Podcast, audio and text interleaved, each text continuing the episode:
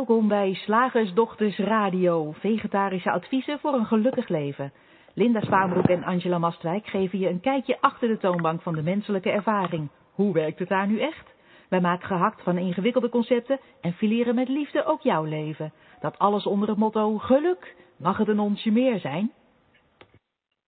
Goedenavond luisteraars, welkom bij deze uitzending van Slagersdochters Radio Show. Vandaag gaan we het hebben over wat er ontbreekt in jouw leven. Um, goedenavond ook Angela. Hey, hallo daar.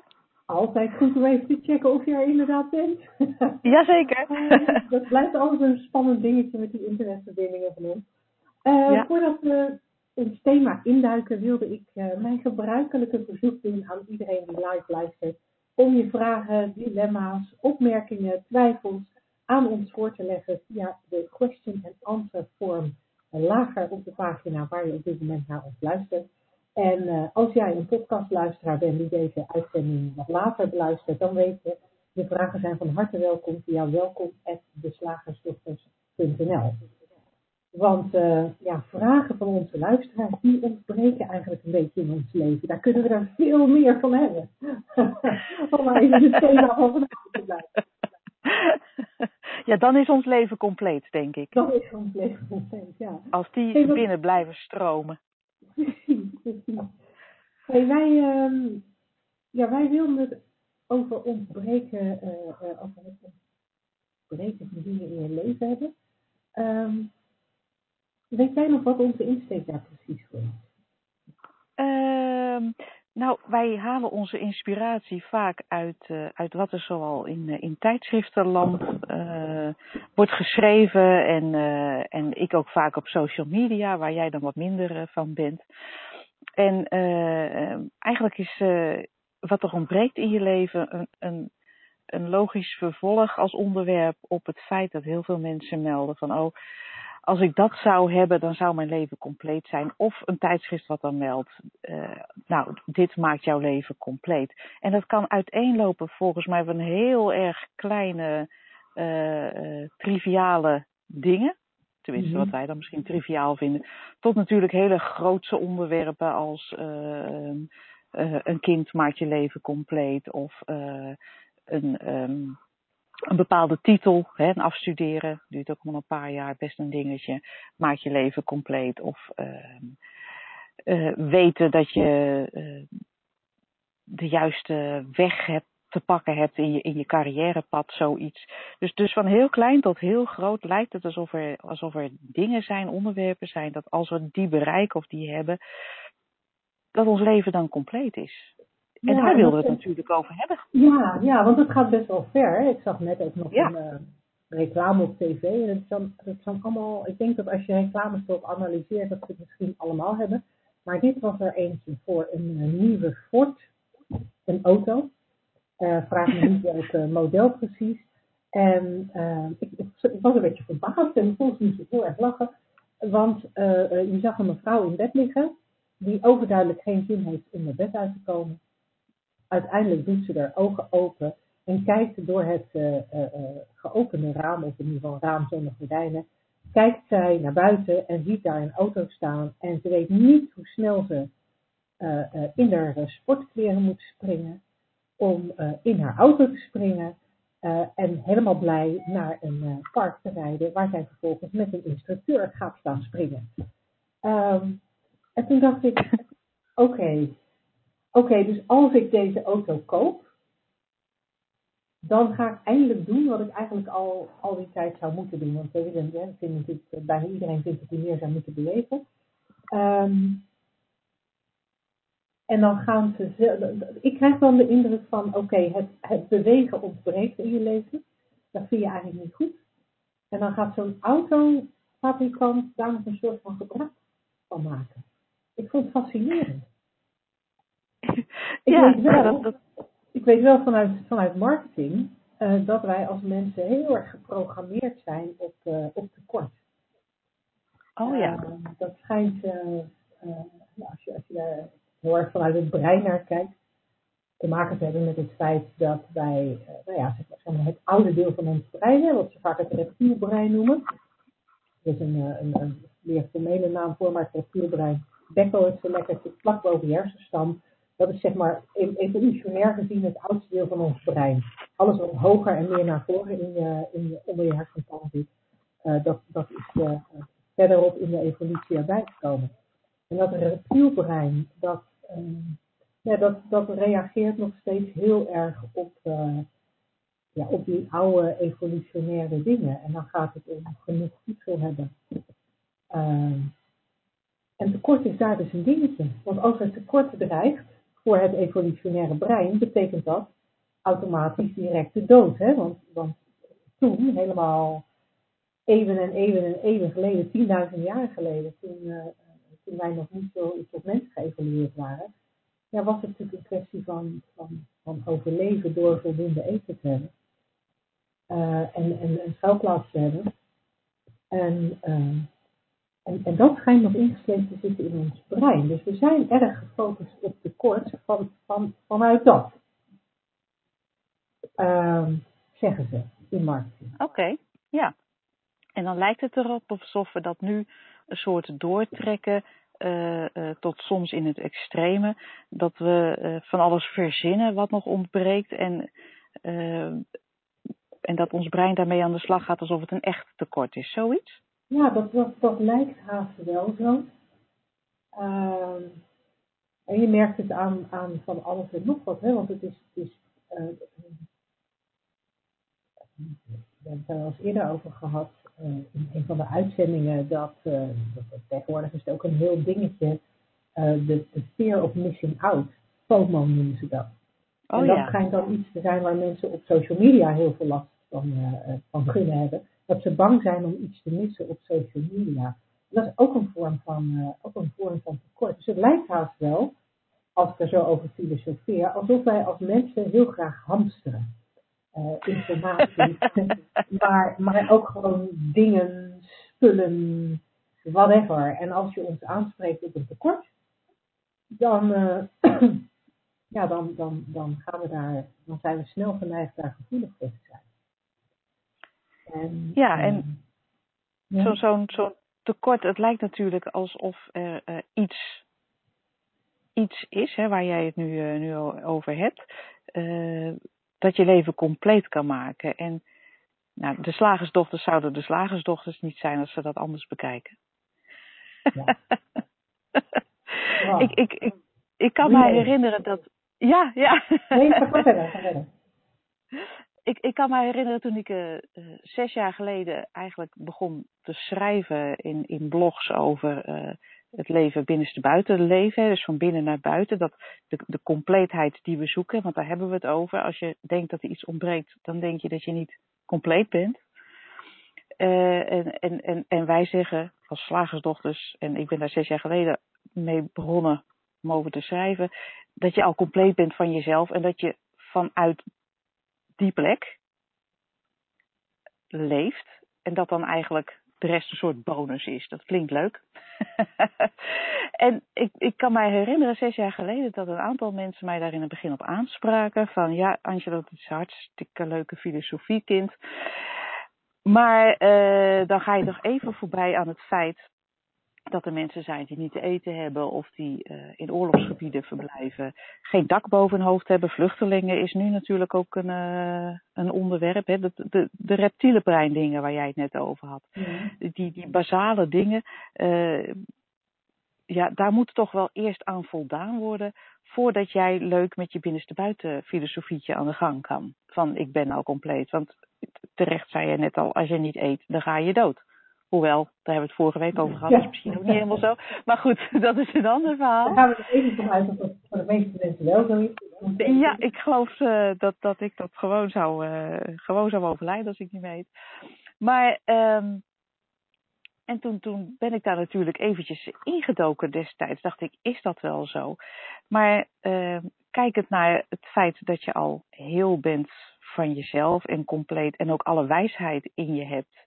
Uh, die je ooit nodig zult hebben om, om je leven te leiden, uh, moest ik toch constateren dat ik het anders zag dan uh, de mensen die deze kritiek uiten. Want stel je voor dat je in zo'n situatie zit, geen dak boven je hoofd, niets te eten, dan denk ik, dan is het de kans dat je een beweging maakt richting wel een dak boven je hoofd en richting wel eten, veel, vele malen groter als je dat kan doen vanuit een, uh, een plek van, van compleetheid en rust. Ik bedoel, ik stel me zo voor als ik uh, dakloos zou zijn, dat ik en ik ga zitten denken, oh, en hoe komt dit nou? En ik ben ook zo'n stom mens en het had nooit mogen gebeuren. Of het is zijn schuld dat ik dakloos ben. En hoe, of hoe moet het nu verder? En uh, allerlei projectie, angstige projecties in de toekomst.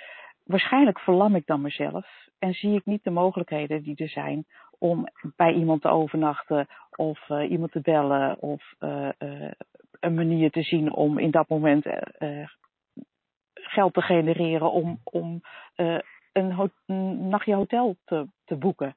Mm-hmm. En ik dacht, als je ziet dat uh, dit je uitgangspunt kan zijn, ik ben al compleet, is de kans veel groter dat je vanuit die, die plaats er ook je weer moeiteloos uitbeweegt, dan dat je allerlei gedachtentreinen volgt uh, in ons, in ons, die in ons moderne brein uh, populair zijn, hè, die, die dienstregeling. Mm-hmm. en, en, waar ik ook aan moest denken bij dit onderwerp is hè, van, van je moet wel eerst, er moet wel eerst aan bepaalde voorwaarden zijn voldaan voordat je in deze richting kan gaan kijken van de drie principes waar wij het dan over hebben. Je bent al compleet van jezelf is daar een aspect van. En moest ik ook denken aan het verhaal van Mahima uit Nepal. Heb jij dat gehoord tijdens de uh, aardbevingen daar? Nee. Nou, dat, Mahima is een, is een jonge vrouw die dus ook in aanraking kwam met de, met de drie principes. En dus daar uh, ja, heel veel innerlijke rust doorvond. En toen kwamen die aardbevingen. En zij, zij merkte, daar vertelde ze dus achteraf over, dat zij na, na de eerste eh, schrik, wat, wat dan een automatische reactie is blijkbaar, toch in zichzelf uh, die rust kon vinden van, en, en merkte dat zij niet in paniek raakte vanwege allerlei uh, gedachtentreinen in haar hoofd van oh hoe moet dit en wat gaat er gebeuren. Zelfs tijdens zo'n aardbeving merkte ze dat ze gewoon dat kon beleven. Mm-hmm. En welke emoties erop konden, ja, die, die, die opkwamen, die, die werden wel gevoeld. Maar zij was lang niet zo in, uh, in paniek als alle mensen om haar heen die hier niet van wisten. En ik dacht, nou, dat vind ik een heel mooi voorbeeld. En ook zij wist, zodra zo'n beving voorbij was, uh, handelde ze een soort, soort automatisch en, en deed wat op dat moment passend was en, uh, om zichzelf en anderen in veiligheid te brengen. En ik denk, dus op welke uh, manier je ook je leven leeft, of je nu zwerver bent of zakenvrouw, hè, dat zijn wij dan. het, is, het is altijd handig om deze kant op te kijken en, en dus te kunnen constateren dat het enige wat in je leven kan ontbreken wat belangrijk is, is deze, deze, dit inzicht. Goh, wat zei ik dat leuk. Wat vond jij? Nee, ik vind het heel erg leuk zijn. Ja, ik ben er ook echt denk, ja, wat moet ik daar nou nog aan toevoegen? Nou ja, misschien iets leuks. Ik, ik, vind het wel goed om, om daar nog even een klein beetje over door te mijnen. Ja. Uh, want het is waar wat je zegt. Maar ik wil dat we graag een klein beetje inhameren bij onze luisteraars.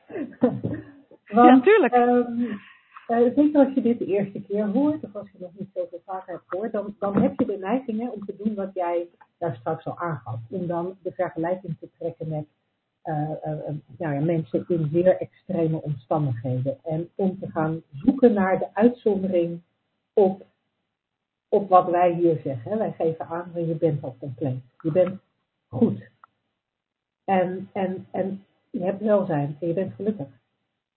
En de enige reden waarom je het niet voelt, is omdat je gedachten hebt die, die tussen jou en dat gevoel staan. Gedachten over wat je allemaal mist, gedachten over wat er allemaal anders zou moeten zijn. Dat is wat wij aangeven. En dan is het heel erg makkelijk om te gaan zoeken naar, naar dingen waar, waar, waarmee je aantoont dat wat we zeggen niet in alle gevallen waar is. En, en jij hebt in mijn ogen daarnet al heel mooi aangegeven waarom het wel in alle gevallen waar is. En toch wil ik onze luisteraars heel graag meegeven, daar help je jezelf niet mee. Het is, het is, wat wij hier doen is niet proberen ons gelijk te halen. Um, we proberen ook niet een discussie met jou uit te lokken over wel of niet dus. Um, wat ik je zou willen vragen is, is om te kijken waar je ziet dat het klopt. Want als je ziet op welke vlakken van je leven het klopt, zul je het langzaamaan op steeds meer vlakken gaan zien. En daar zit voor jezelf de grote winst. Want als je het op meer vlakken van je leven gaat zien, dat je inderdaad compleet bent, dat, je, dat, er, er niets ontbreekt aan je leven, um, dat, daar, nogmaals, daar zit een winst, daar zit je vrijheid, daar zit je geluk. En dan is het zonde om te blijven kijken naar, naar die dingen waar je, het, waar je niet kan zien. Want er is altijd wel iets te verzinnen waar je het niet kan zien. Uh, dat, het, dat het waar is wat Angela net hier zegt. Kijk je naar waar je het wel kan zien, uh, dan, kan, dan kan je er ook echt iets aan hebben. Dan kan je ook echt verschillen in je leven gaan zien. En dan zou ik je willen uitnodigen om te kijken naar, naar waar je kan herkennen dat je een gevoel van tekort kan hebben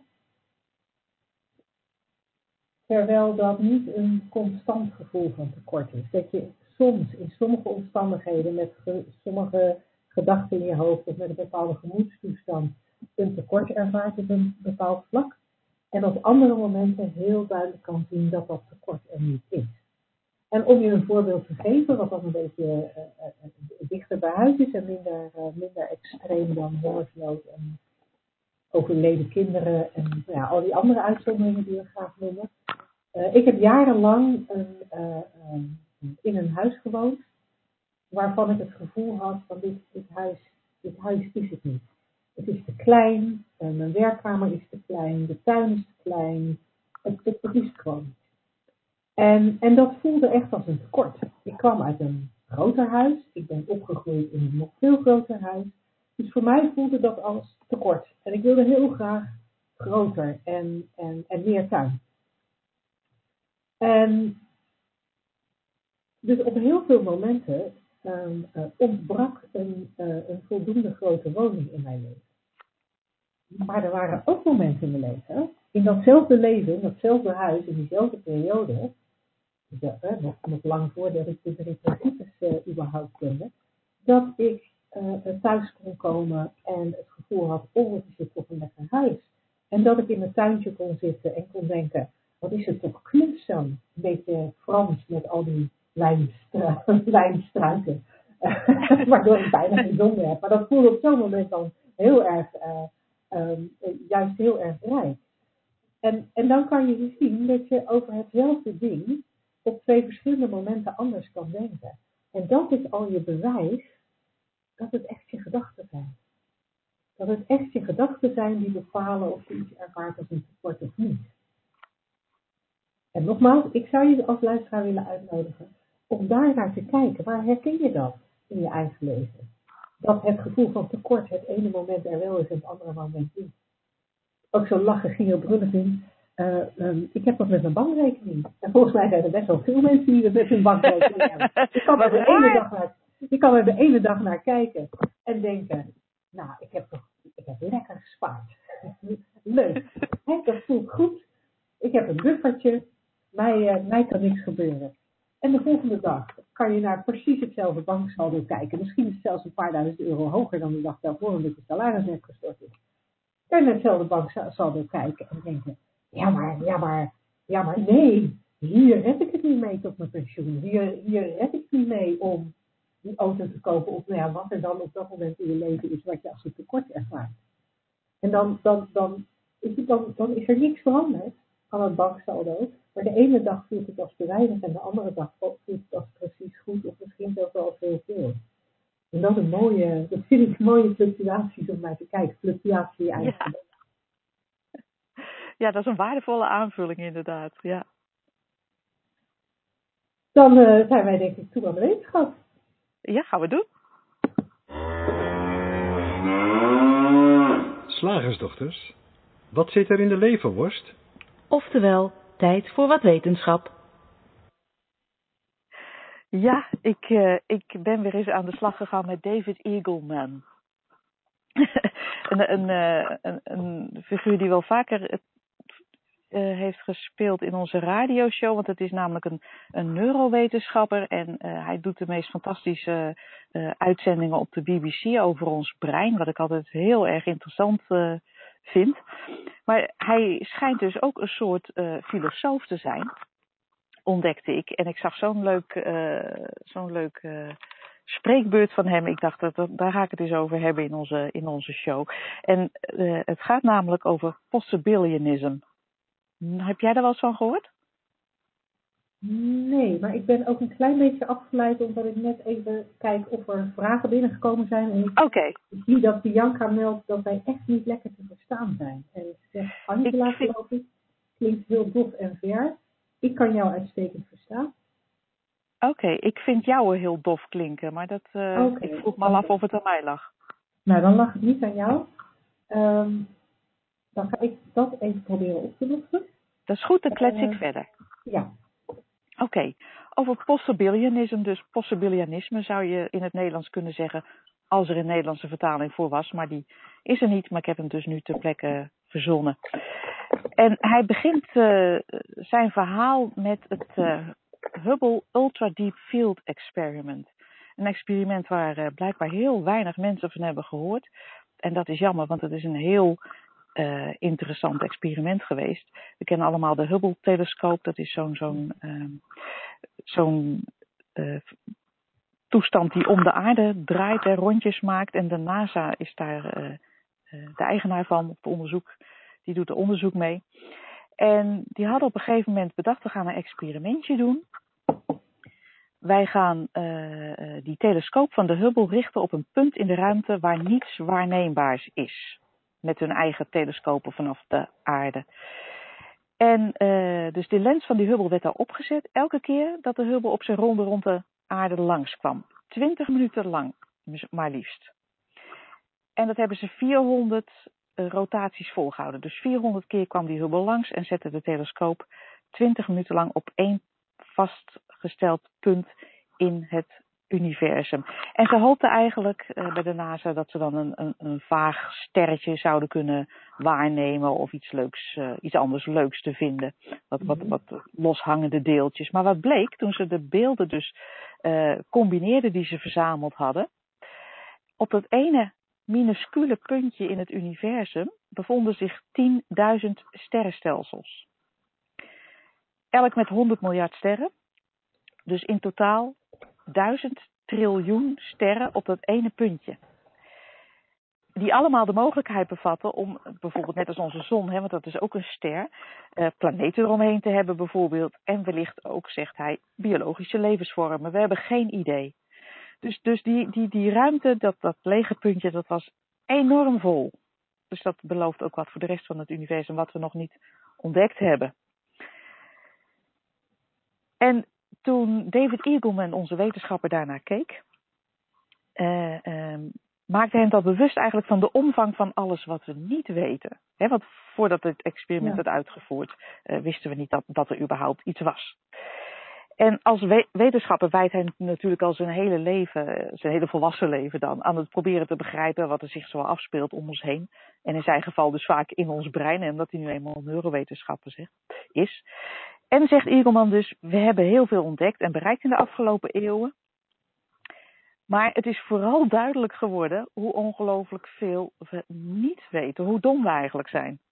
Want er zijn nog enorme mysteries waar we echt niets van weten, zoals donkere materie, waar meer dan 90% van het universum uit bestaat. Niemand weet nog precies wat het is. En hebben we het over 90% van uh, ons waarneembare universum. Dus dat is best veel onbekend nog.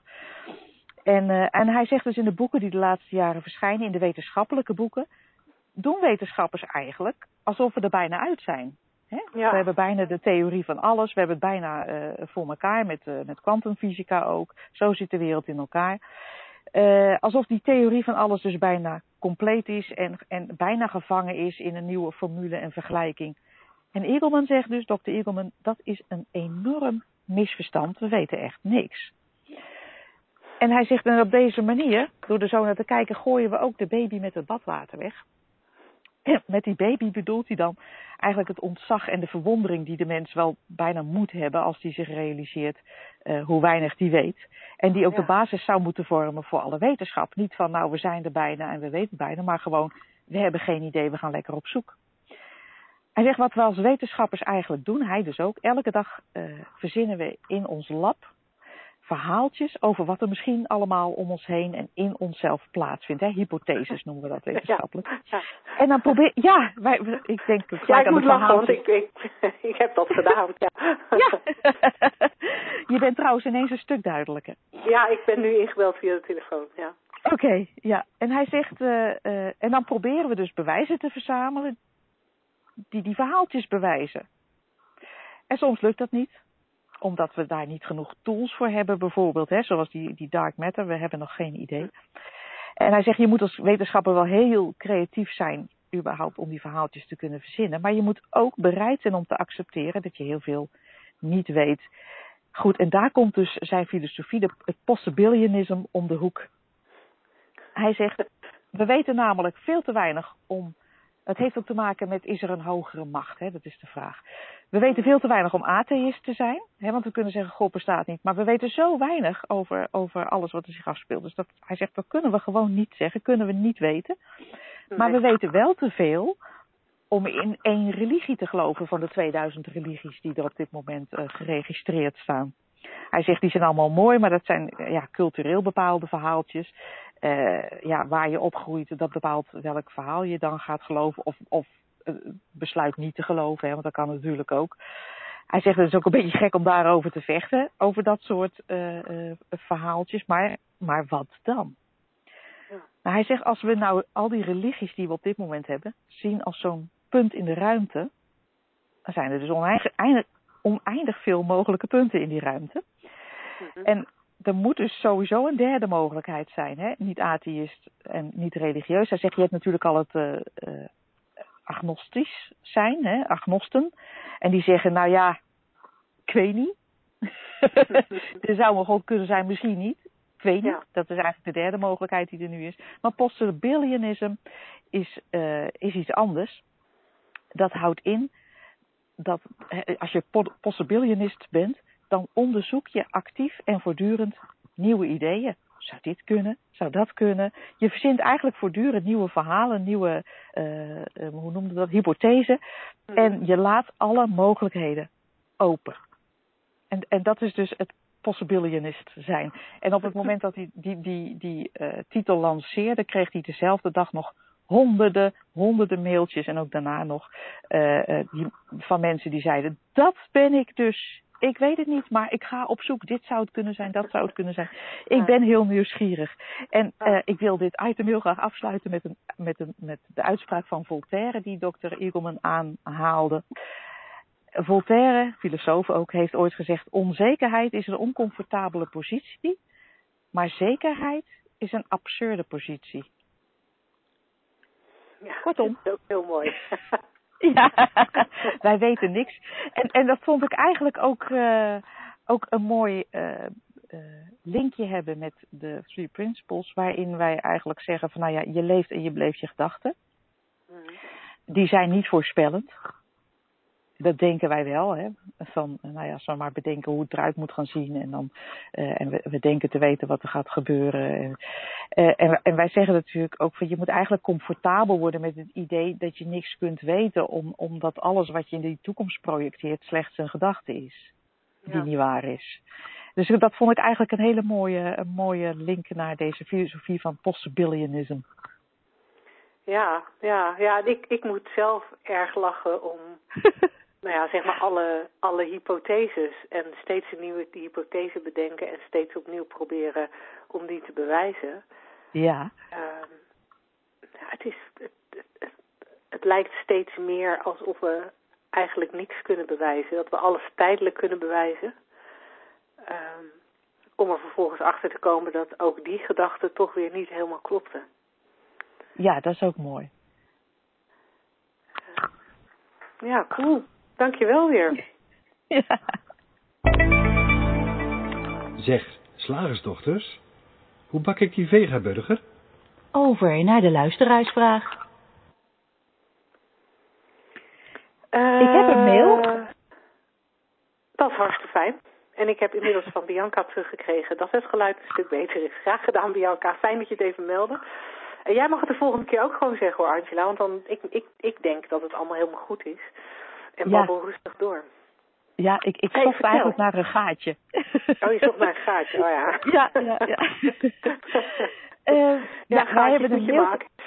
Ja, precies. hè. wij hebben een mail, mail. binnengekregen. Ja, ja, en dat was in eerste instantie eigenlijk alleen een, eh, een ongelooflijk groot compliment. En dat, dat vond ik ook leuk. En later kwam daar toch in, eh, we hebben wat heen en weer gemaild, toch nog een klein vraagje tevoorschijn. eh, wat eigenlijk een heel praktisch dingetje is. Maar ik dacht, ik ga, we gaan het er toch over hebben, want ik wil ook, ook jou daar even over horen. De mail was, was van Maarten en die, en die zegt, nou, hij is door zijn vrouw in aanraking gekomen met de drie principles. Op zoek gegaan naar, eh, naar meer. En Nederlandstalig. En, ja, en zo op onze podcast terechtgekomen.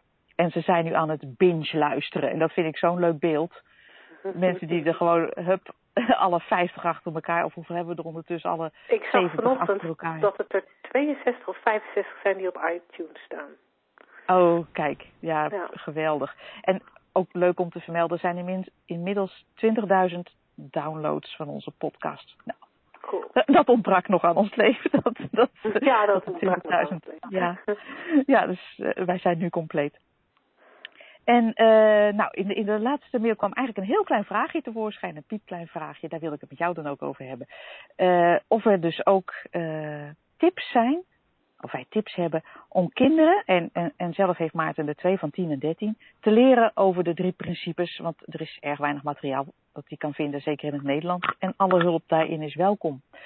Nou heb ik Maarten ondertussen natuurlijk al gemeld dat, jawel, dat hebben de slagersdochters. Wij hebben namelijk een boek voor kinderen.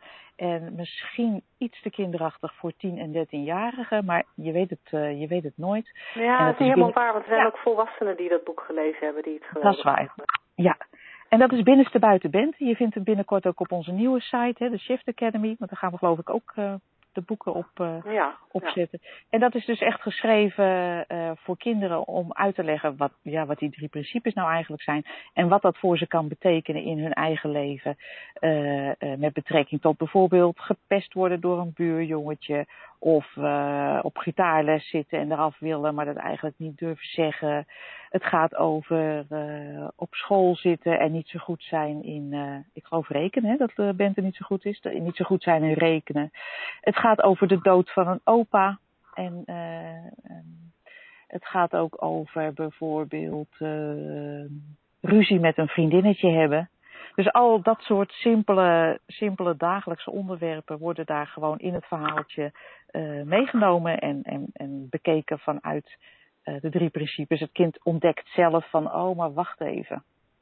Die gaat dus zelf zien dat in al die omstandigheden, hoe, ze dat, uh, hoe, hoe kennis van die drie principes haar helpt om wat meer ontspannen te zijn, om een, om een goede respons te hebben op, op gepest bijvoorbeeld. En nou, om eigenlijk gewoon meer ontspannen te zijn. Ja. En uh, ja, en, en verder denk ik kunnen wij ook nog wel wat vertellen over uh, uh, hoe je dit het beste aan je kinderen over kan brengen. En dan denk ik van nou heel kort door de bocht, door het zelf met deze wetenschap te leven en zelf steeds dieper te zien. Want automatisch maak je je dan ook minder zorgen over of je kinderen het wel goed doen op school. Mm. een onderwerp waar wij het ook uh, regelmatig over gehad hebben. Hoe zie jij dat? Ja, ik denk dat dat zelfs de enige manier is. Tuurlijk, een, een boek kan hartstikke ja. leuk uh, helpen. Uh, een boek kan ook super, een super leuke manier zijn om, uh, ja, om eens een gesprekje met je kind te hebben over een ander onderwerp. En het is natuurlijk heel erg leuk uh, om je kind een boek als Binnenste Buitenbente te geven of voor te lezen. Um, ja, omdat het daarmee ook toch net even een andere kijk op de wereld meekrijgt dan in de gebruikelijke kinderboeken, die, die toch ook heel erg uh, geschreven, die, die heel erg buitenste binnen uh, ge, uh, geschreven zijn van ja, het is belangrijk wat er om je heen gebeurt en wat er om je heen is, wat je wel hebt en wat je niet hebt.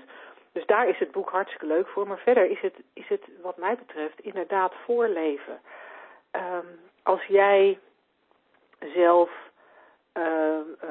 weinig beïnvloed wordt door je gedachten. En ik zeg weinig, want je, we worden natuurlijk allemaal op enig moment wel beïnvloed door onze gedachten. Maar als je Ja. zelf vanuit dat welzijn kunt leven, dat het grootste deel van de tijd eh, ervaart, eh, niet snel gestrest reageert op dingen, omdat je eigenlijk altijd je wel min of meer bewust bent van het feit dat jouw perspectief op iets ook maar een perspectief is, niet de waarheid. Waardoor je alweer minder heftig op dingen hoeft te reageren. Eh, dan, dan eh, ja, in het Engels zeggen ze dat zo mooi, it it, ru- eh, aan de, op de kinderen. Het, het, het, het, hoe zeg je dat in het Nederlands? Ja, het is besmettelijk. Ja, dat is besmettelijk.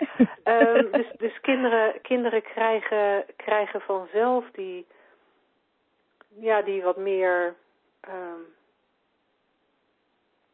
ja, binnenste buiten eh, houding, denk ik. En, en, en als jij zelf echt een goede grounding hebt in die principes, hè, zoals dat dan genoemd wordt, als je, ze zelf, e- als je zelf echt echt flink wat inzicht hebt gekregen en, en, en het echt begint te integreren in je leven, ehm, dan zullen ook de gesprekken die je met je kinderen hebt, zullen automatisch anders zijn. Eh, de reacties die je geeft naar je kind toe zullen automatisch anders zijn, waardoor je kind ook de ruimte heeft om zelf andere reacties te geven. Dus dan, dan, dan gebeurt dat vanzelf. En naarmate ze ouder worden, komt er misschien wel een moment waarop je daar uh, wat formeler over praat. Uh, maar ik merk, ik merk het zelf uh, bij ons aan de keukentafel. Dat ik, ik ben ook niet, zodra ik hier meer over te weten kwam, daarover gaan lesgeven aan mijn kinderen. Absoluut niet. nee. maar ze, nee. ze merkte wel dat als we, als, dat, dat, dat ik ging meer praten in, in van, ik, waar ik vroeger zei van, ja, nou, en ik, en, en, en ik sta er hier ook altijd alleen voor en niemand uh, helpt mij met de was. En uh, jullie denken geloof ik maar uh, dat ik overal tijd voor heb en ik heb ook een baan en dat, dat, dat, dat. ging, ik, ging ik het anders verwoorden, dan, dan was het niet van maar dan zei ik van jongens, ik heb even heel erg veel gedachten over het feit dat de wasmanden overstromen. Dus, dus weet je, ik, ik zei het al anders. Ik gaf al aan dat ik veel gedachten had over die overstromende wasmanden. En dan had ik gelijk al een ander gesprek met mijn kinderen. Die gaven een ander type reactie. Maar zij gingen dus ook merken dat ik, dat ik het vaker, vaker bewust, dat ik me vaker bewust was van het feit dat ik een gedachte had die niet de waarheid hoefde te zijn. En dat gaf hen ook veel vrijheid en ruimte om, om mij erop te wijzen. Als ik een keer een gedachte wel heel serieus nam. Van man. Dat is dan heel irritant. Jij gelooft dit nu wel. um, en en het, gaf, het gaf ze ook um, impliciet toestemming om hun eigen gedachten te exploreren. En, en, en zich eens af te vragen van... hé, hey, ik kijk er op deze manier tegenaan, klopt dat? En... en uh, dus dat komt eigenlijk vanzelf. Ja, en ik was toevallig vandaag bezig met, uh, met de, uh, op, op de Shift Academy website met de veelgestelde vragen. Uh, of de veel beantwoorde vragen. En, uh, en een van de vragen die daar vermeld staan, uh, gaan ook over van, ja, ik snap de principes wel, maar de mensen om mij heen niet. En daar is het antwoord, daar is het antwoord ook van, weet je, eigenlijk kun je alleen maar het zelf leven. En, en op een gegeven moment gaan, gaat het de mensen die er ontvankelijk voor zijn, gaat het besmetten. Uh, een van mijn vriendinnen, die, die uh, een heel fix aantal trainingen ook uh, bij mij heeft gedaan in dit kader, die, die stelde dat toevallig van de week ook, dat zij inmiddels waar ze een jaar geleden zei van ja, mijn vriendinnen willen er niks van weten. En zo zonde, want ik zou ze er zo goed mee kunnen helpen. Uh, zij is gestopt met daarover te praten, maar is wel doorgegaan met haar, met haar leven en heeft wel haar eigen grounding verdiept, om dat woord nog maar eens te gebruiken. Uh, ja. En nu de afgelopen week toevallig twee van haar vriendinnen die echt expliciet aan haar gevraagd hebben van, maar hoe zou jij daar dan tegenaan, tegenaan kijken van, vanuit die drie principes? En toen had ze ook de vrijheid om daar, ja, om daar wat meer over uh, te vertellen, daar wat explicieter over te vertellen. Uh, en dan merk je dat die vriendinnen daar ook, ook blij mee zijn. Maar dat is wel pas ontstaan ja, na, na, nadat, ze, nadat ze het gewoon heeft voorgeleefd. Ja, dat is inderdaad een heel mooi, uh, mooi onderscheid. Want het heeft geen zin om dit iemand uh, door zijn strot te willen duwen. Zo nee, maar dat zou heel goed zijn voor jou. Want ik denk, op het moment dat je dat denkt, dan zie je al... Uh, dat je eigenlijk de ander wil veranderen en iets op wil dringen. En, da en dat is natuurlijk nooit de bedoeling. Maar het is heel mooi om te zien bij jouw vriendin dat, dat er uh, een soort toestemming kwam om het, om het wel te delen. En dat er dan ook openheid is om het, uh, om het te doen. En de mogelijkheid ook om het te ontvangen. Hè? Want dat is natuurlijk ja. ook wel, uh, wel belangrijk. Ik, ja. ik zie het bij mijn eigen kinderen ook. De, mijn, mijn, mijn jongste zoon die had een keer een. het was niet eens een ongeluk, maar een bijna ongeluk. En toen belde hij mij en toen zei hij, ja, jij, jij bent de eerste die ik bel, de enige die ik bel, zei hij. Want ik weet dat jij er niks van vindt. He, want je, je, zou natuurlijk van alles kunnen zeggen, had gladde banden en het was glad en weet ik veel. je zou er van ja. alles van kunnen vinden. Net je rijbewijs, doe normaal. Ga dan ook niet de deur uit bij code rood. Uh, nou ja, zo'n hele, dat zou allemaal op kunnen komen. Maar hij weet dat, dat ik dat, nou ja, mocht het opkomen, neem ik dat niet serieus. En, en zou ik dat ook niet uh, spuien richting, uh, richting hem. Uh, en, en dat, ja, dat is natuurlijk maar een heel klein voorbeeldje. Maar het is wel, ik vind wel heel mooi dat je ziet dat de, de communicatie gewoon opener en meer liefdevol is. Ja. als er minder persoonlijk oordeel, persoonlijke gedachten zijn over hoe de ander zou moeten zijn en, en wat de ander zou zou moeten doen. En het is, uh, die openheid is niet altijd fijn. Mijn oudste zoon vertelt mij, heeft mij in het verleden wel dingen verteld die ik echt eigenlijk liever niet had willen weten, omdat mijn voorkeur daar niet naar uitging. Aan de andere kant denk ik, ja, het is wel heel fijn mocht het. Uh, mocht er in hun leven iets, iets, iets gebeuren waarbij uh, ze hoeven niet bang te zijn. Uh, ja. En kunnen dan eventueel als praktische hulp nodig is ook, hoeven ze geen drempel over uh, om hulp in te schakelen of zo. Zo zie, zo zie ik dat. Het, is, het, is, het ja. wordt opener en, en liefdevoller. Ja. ja, en wat ik ook, wat ik ook heel erg mooi vind uh, daarbij, is dat als je zelf meer inzicht krijgt in de drie principes, dat je ook steeds beter en vaker en om, onder meer omstandigheden kunt blijven zien dat je kind oké okay is.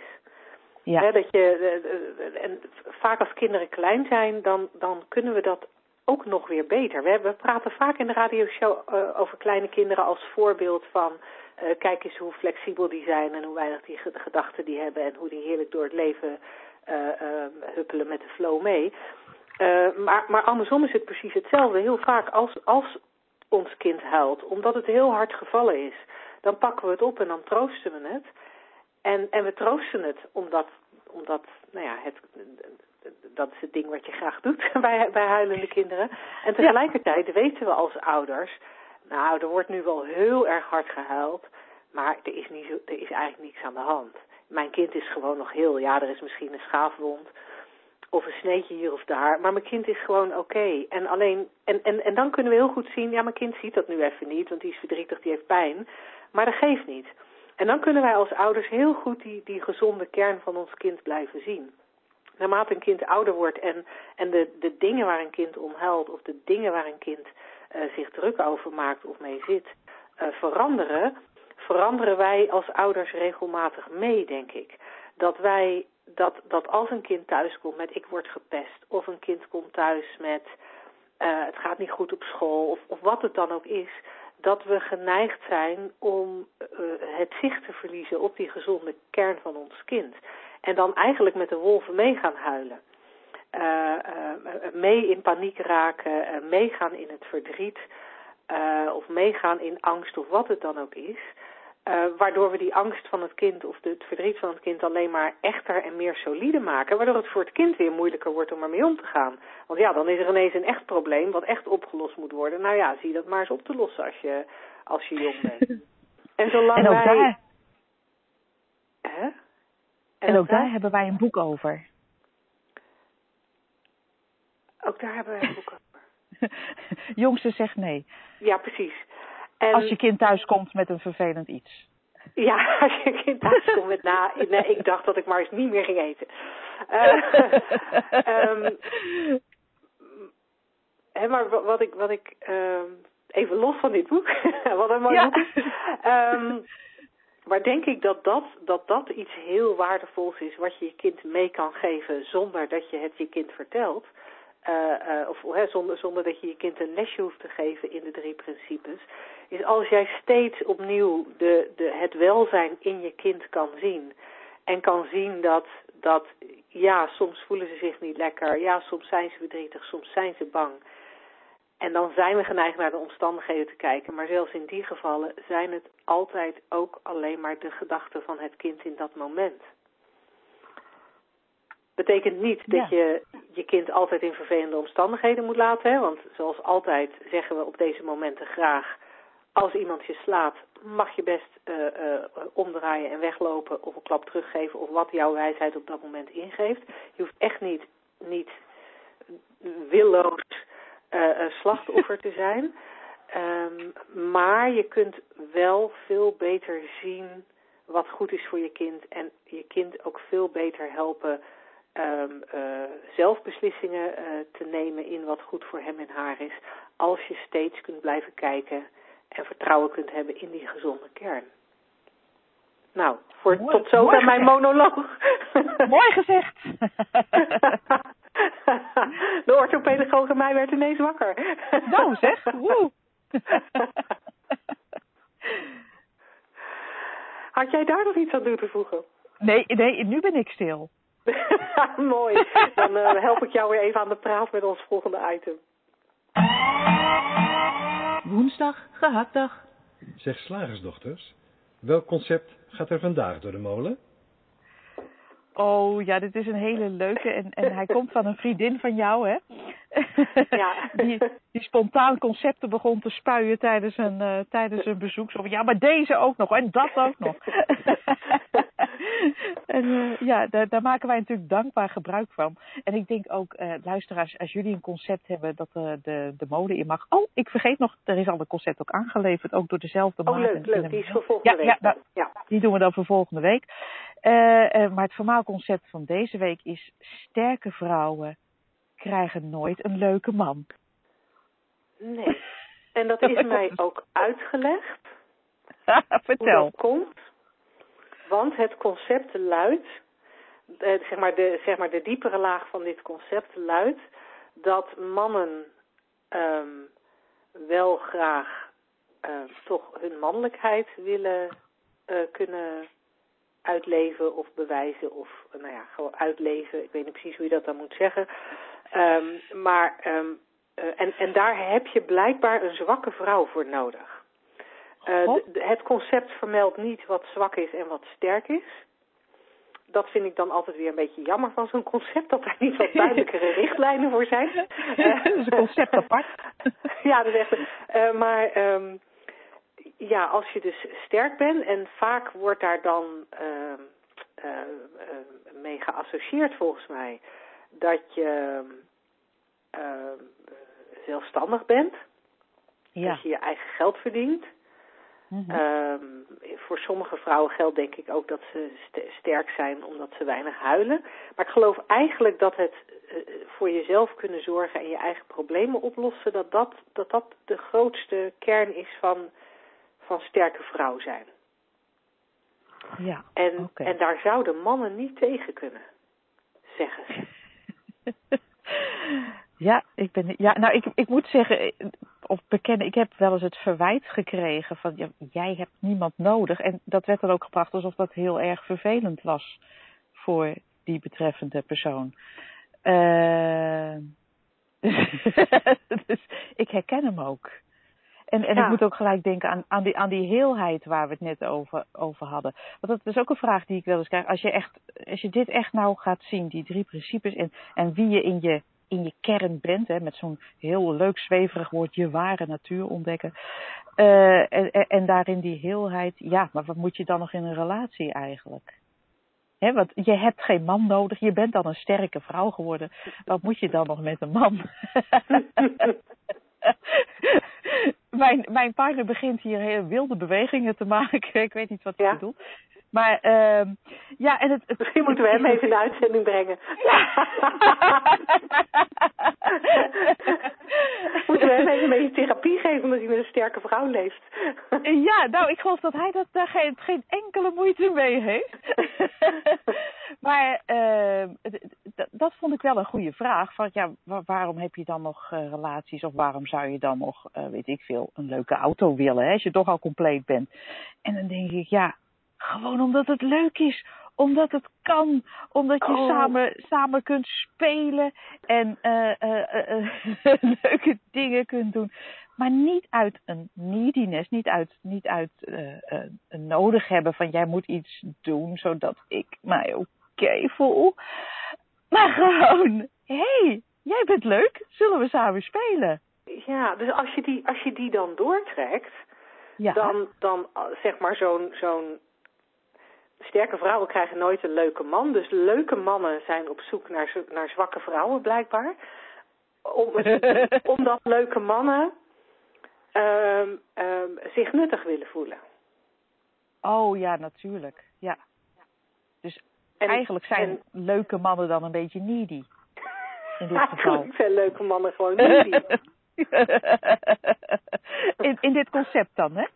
ja, ja, in dit concept. Maar we, gingen, we hadden het ook over dit concept. Ja, ja.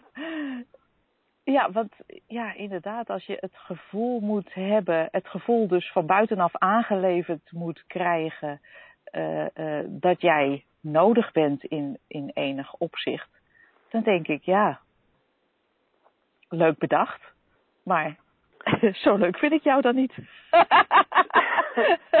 Nee, en, en toch, hè, toch, want, want we lachen er nu om, maar toch zit hier wel een hele, hier zit wel, hier zit denk ik wel een hele, een heel duidelijk angeltje eh, voor Ja. veel mensen en veel relaties. Ja. Eh, dat we, dat we inderdaad, en ik zeg we, maar men, eh, hoe je het dan ook wil zeggen, ehm, dat je, dat, je, dat je inderdaad dat gewoon met elkaar spelen, dat dat niet genoeg is. Eh, lekker, lekker in de speeltuin eh, eh, naast elkaar zandtaartjes bakken. Maar er moet blijkbaar ergens aan gewerkt worden. Er, er, er moet nut zijn. Ehm, eh, je moet haar kunnen helpen. Want anders heeft zo'n relatie geen zin. En dat is eigenlijk heel treurig. Als je er zo naar kijkt. Inderdaad. Ik moet het idee hebben dat ik ook iets bij kan dragen aan jouw zandtaartje. Dat ik het net iets hoger kan maken dan dat jij doet, zodat ik mij oké kan voelen. Ja, dat is inderdaad eh, jammer. Hoeft niet. Nee, hoeft niet. Nou, ik kan mij ook herinneren, ooit eh, ging ik dus, eh, ik had een, een, een nieuwbouwhuis en daar moest dan ook nog de keuken voor uitgezocht worden en de badkamers en, en weet ik veel. En ik wilde ook nog een, eh, op zolder wat, wat, wat dingen doen. En op een goede, en ik had op, dat op dat moment een partner, maar die woonde niet bij mij en het, het plan was ook niet dat hij in dat huis zou mee verhuizen. Dus het was echt had er niks over te vertellen. Ja. Nee, dus ik, ik had niks nodig. Ehm, en toen dacht ik op een gegeven moment, in mijn hoofd is een keuken kopen niet, niet een, een, eh, een leuk spelletje. Ik dacht gewoon, oh ja, ik moet nog een keuken. En op een, op een goede ochtend stond ik op en, dacht, en reed ik naar de keukenboer en eh, eh, regelde ik dat. En toen ik terugkwam en dus vertelde, oh ja, ik heb ook nog een keuken gekocht voor in het nieuwe huis. Toen, nou, toen leverde dat dus inderdaad de opmerking op, ja, zo van, ben je heel veel teleurstelling jij hebt niemand nodig en ik mag niet met jou spelen. Maar in mijn hoofd was het gewoon, eh, eh, ja, keuken kopen was niks. Dus dat vond ik eh, geen, geen spelmoment. Nee, nee, en je zegt nou, en je zegt nou van, je hebt mij niet nodig, ik mag niet met je spelen. Maar hij mocht wel met je spelen, maar hij wilde blijkbaar, hij wilde niet spelen, hij wilde er werk van maken. Ja. Er moest geklust worden. En onderhandeld. Ja. Ja. On- Ja. Onderhandeld, want dat kunnen vrouwen natuurlijk niet. En dat soort dingen.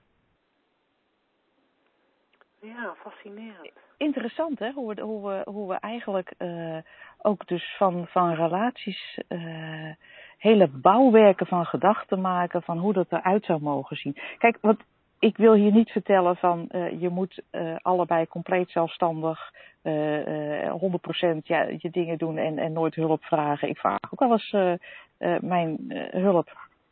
Bijvoorbeeld mijn, Mijn vriend maakt altijd de camper schoon, daar doe ik echt niks aan. En, ehm en als het vies zou zijn, zou ik gewoon tegen hem zeggen: Schatje, kan jij even schoonmaken? Bijvoorbeeld, hè? ik noem maar even iets wild. En dat doet nou helemaal niks met zijn mannelijkheid. Dat is fascinerend. Nee, nee, dat vindt hij fijn. En, uh, maar, maar wat ik wil zeggen is, we maken dus allerlei, uh, dus een, zo'n heel gebouw van gedachten van een relatie die het helemaal niet is. Want je bent volledig vrij om het in te vullen hoe je, hoe je dat wil. En, en als je afhankelijk zijn, wil zijn in een bepaald opzicht, be my guest. Ik bedoel, er, er, is natuurlijk niks tegen.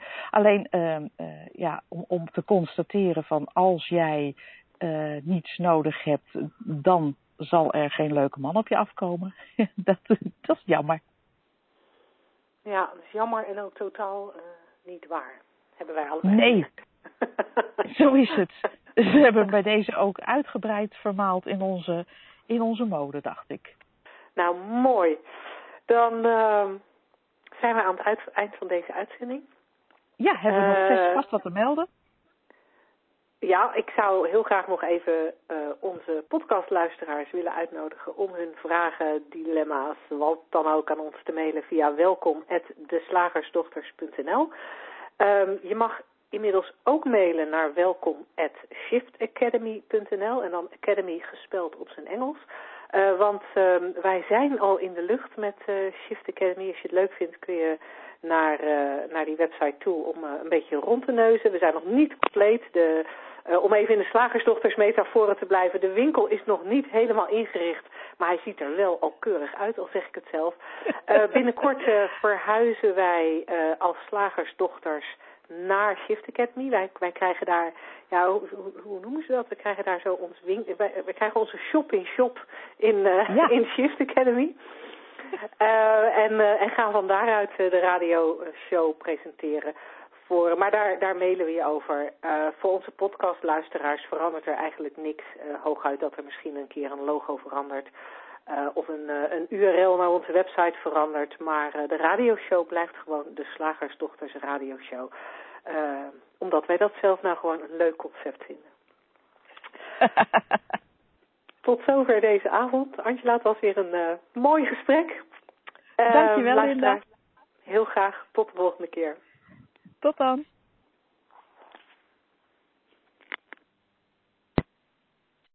The moderator has left the conference.